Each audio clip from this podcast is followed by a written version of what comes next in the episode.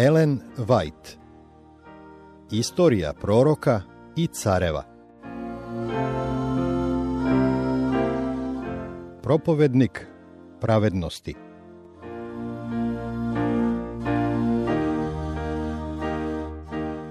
Dvadeset i osmo poglavlje. Car Jezekija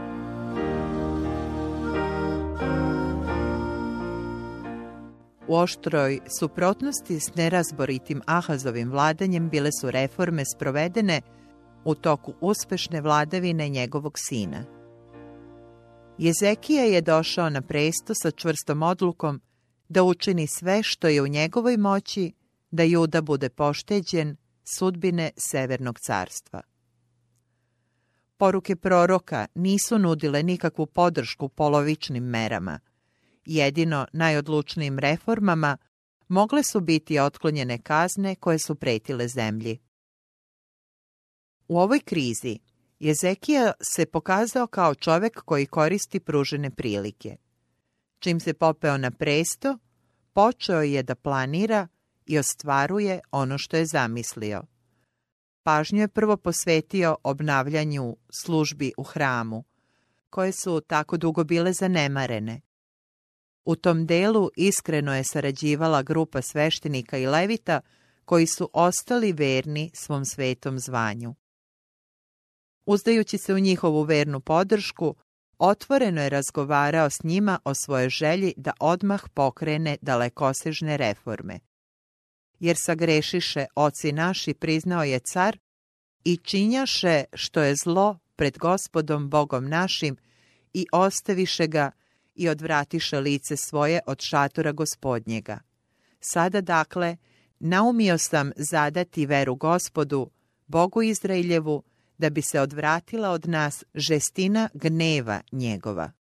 Druga dnevnika 29, 6 i 10 Car je s nekoliko dobro odabranih reči predstavio stanje s kojim su se suočavali. Hram zatvoren, i sve službe u njegovim prostorijama obustavljene. Javno idolopoklonstvo na gradskim ulicama i po celom carstvu, otpadništvo mnoštva koje je moglo ostati verno Bogu da su mu judejske starešine pružile dobar primer, propadanje carstva i gubljenje ugleda u očima okolnih naroda. Severno carstvo ubrzano se raspada. Mnogima je mač već došao glave.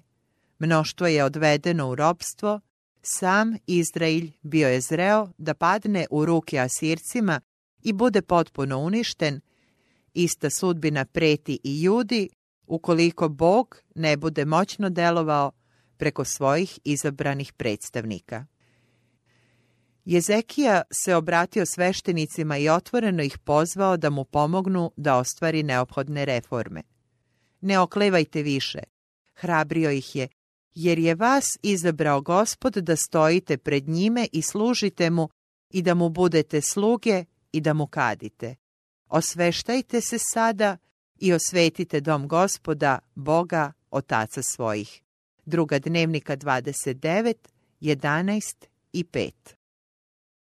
Trebalo je brzo delovati. Sveštenici su odmah krenuli na posao pozivajući u pomoć i ostale pripadnike svoga staleža koji nisu prisustvovali sastanku, svesrdno su prionuli da čiste i osvećuju hram. Pošto je svetilište mnogo godina bilo skrnavljeno i zapušteno, suočili su se s mnogim teškoćama, ali sveštenici i leviti radili su neumorno i za vrlo kratko vreme mogli su da jave da je njihovo delo završeno. Vrata hrama bila su popravljena i širom otvorena, sveti sudovi prikupljeni i vraćeni na mesto, sve je bilo pripremljeno za obnovu službe u svetilištu.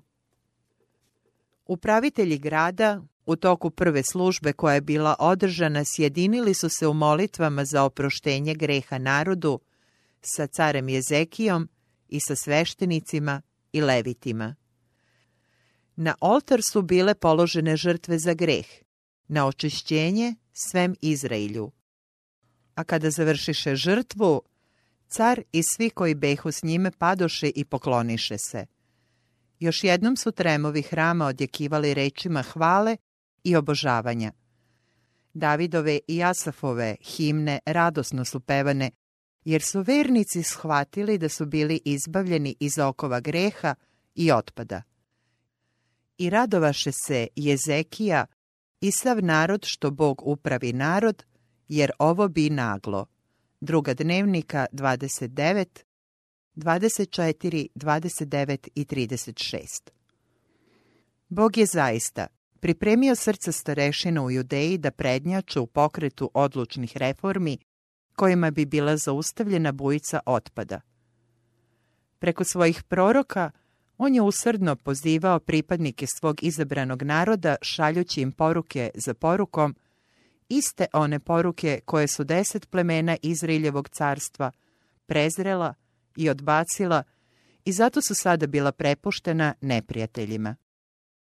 Međutim, u Judeji je preostao pobožni ostatak i njega su proroci i dalje pozivali. Čujmo Isaiju kako preklinje. Vratite se k njemu, od kojega se sasvim odvrgoste, sinovi Izraeljevi.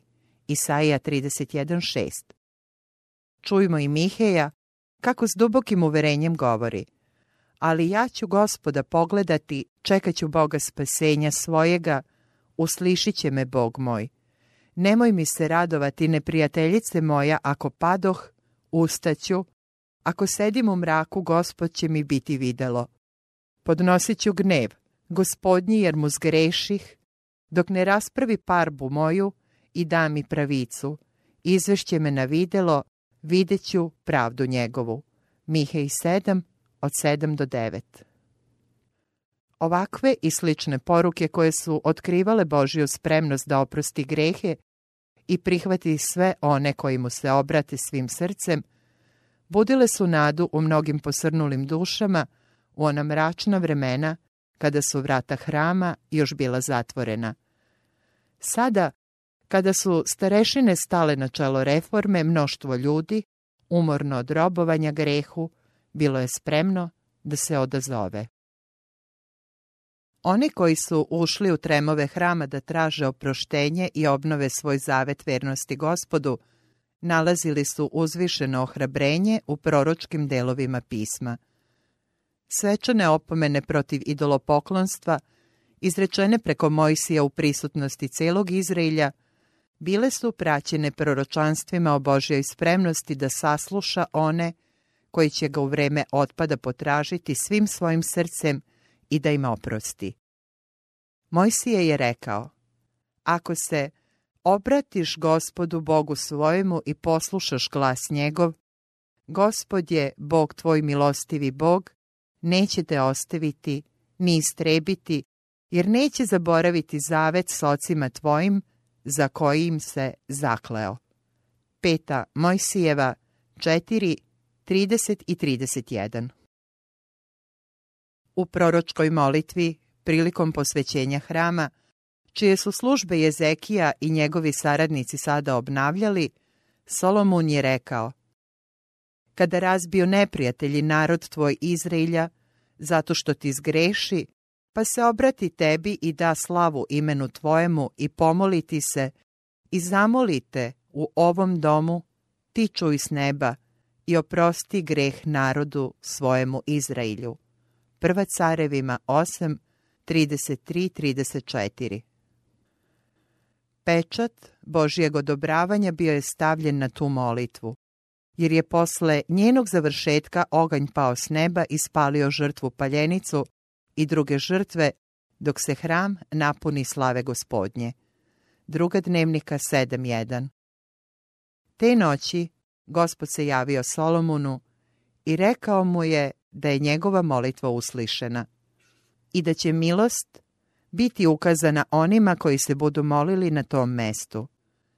Milostivo obećanje bilo je izrečeno.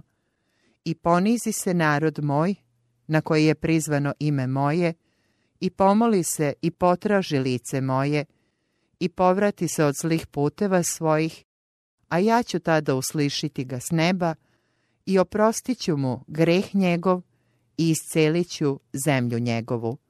Druga dnevnika 7.14 Ova obećanja obilno su se ispunila u toku reformi za vreme Jezekije.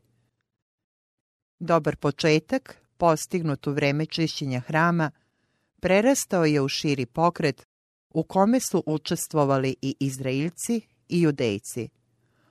U svojoj revnosti da službe u hramu donesu pravi blagoslov narodu, Jezekija je odlučio da obnovi prastari običaj okupljanja Izraeljaca u vreme pashalnih svečanosti. Mnogo godina Pasha nije bila svetkovana kao narodni praznik. Podela carstva posle Solomunove smrti doprinela je da to postane skoro neostvarljivo. Međutim, strašne kazne koje su dostigle deset plemena probudile su u nekim srcima želju za nečim boljim, a ni potresne poruke proroka nisu ostale bez uticaja. Carski glasnici raznili su poziv za praznovanje paske na sve strane, od grada do grada po zemlji Efremovoj i Manasinoj, Dori do Zavulona. Nosioci ljubaznog poziva obično su bili odbijani. Nepokajani su ih laka srca odbacivali, ali ipak neki željni da traže od Boga jasnije poznavanje njegove volje, pokorivši se, dođoše u Jerusalim. Druga dnevnika 30, 10 i 11 U zemlji Judinoj odziv je bio sveopšti, jer je nad njima bila ruka gospodnja, te im dade jedno srce da učine što beše zapovedio car i knezovi. Zapovedio u skladu s Božijom voljom, otkrivenom preko njegovih proroka. Druga dnevnika 30.12 Svečanost je donela veliki blagoslov okupljenom mnoštvu. Oskrnavljene gradske ulice bile su očišćene od idolopokloničkih svetilišta podignutih u vreme Ahazove vladavine. Određenoga dana Pasha je bila svetkovana, a narod je proveo celu sedmicu prinoseći zahvalne žrtve i učeći se onome što je Bog od njega tražio da čine. Svakoga dana leviti, koji su bili vešti službi gospodnjoj, učili su narod po znanju gospodnjem. Oni, čija su srca bila spremna da traže gospoda, dobijali su oproštenje. Velika radost obuzela je okupljeno mnoštvo i hvaljahu gospoda svaki dan leviti i sveštenici uz oruđa za slavu gospodnju. Svi su bili jedinstveni u svojoj želji da slave onoga koji je bio tako milostiv i blagodatan. Druga dnevnika 30.22 Sedam dana uobičajenih pashalnih svečanosti prošlo je vrlo brzo i vernici su odlučili da još sedam dana posvete potpunijem upoznavanju s putevima gospodnjim. Sveštenici i učitelji produžili su svoje delo poučavanja iz knjige zakona. Svakoga dana narod se okuplja u hramu da prinese svoje darove hvale i zahvaljivanja.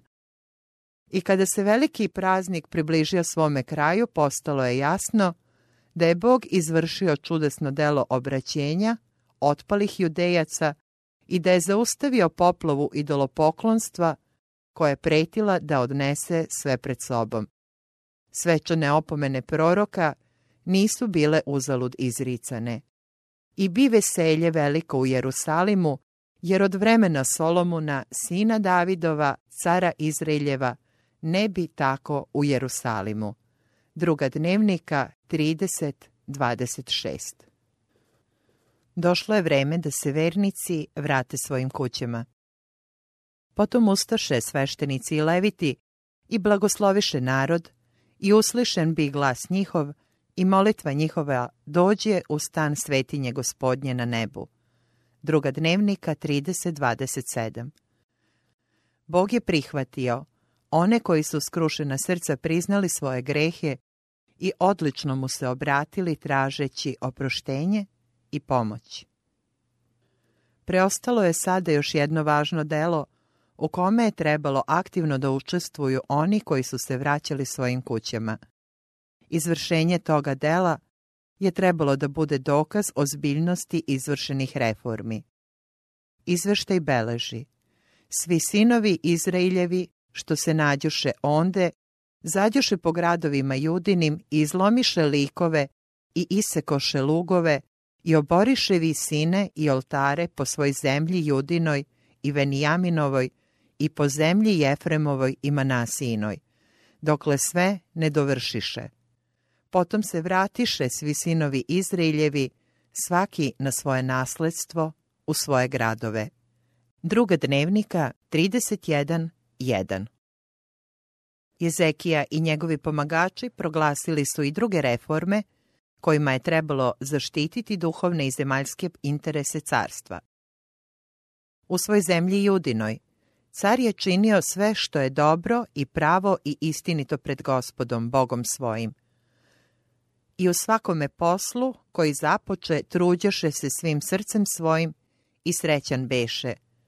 Uzdaše se u gospoda, Boga Izraeljeva i ne odstupi od njega, nego držaše zapovesti koje zapovedi gospod Mojsiju. I gospod beše s njim, kuda god iđeše. Druga dnevnika 31, 20 i 21. Druga carevima 18 od 5 do 7. Jezekina vladavina bila je obeležena nizom velikih dela proviđenja koje su okolnim narodima pokazivala da je Bog Izraeljev sa svojim narodom. Uspesi Asiraca prilikom zauzimanja Samarije i raseljavanja slabašnog ostatka deset plemena po narodima u toku prvog dela njegove vladavine naveli su mnoge da posumnjaju u moć jevrejskog boga. Oholi zbog svojih uspeha, ni nevljani su već odavno odbacili Joninu vest i postali drski u svom protivljenju namerama neba. Nekoliko godina posle pada Samarije, njihove pobedničke vojske ponovo su se pojavile u Palestini, usmeravajući ovog puta svoje snage na utvrđene judejske gradove i postižući izvesne uspehe, ali su se morale privremeno povući zbog neprilika u drugim delovima carstva.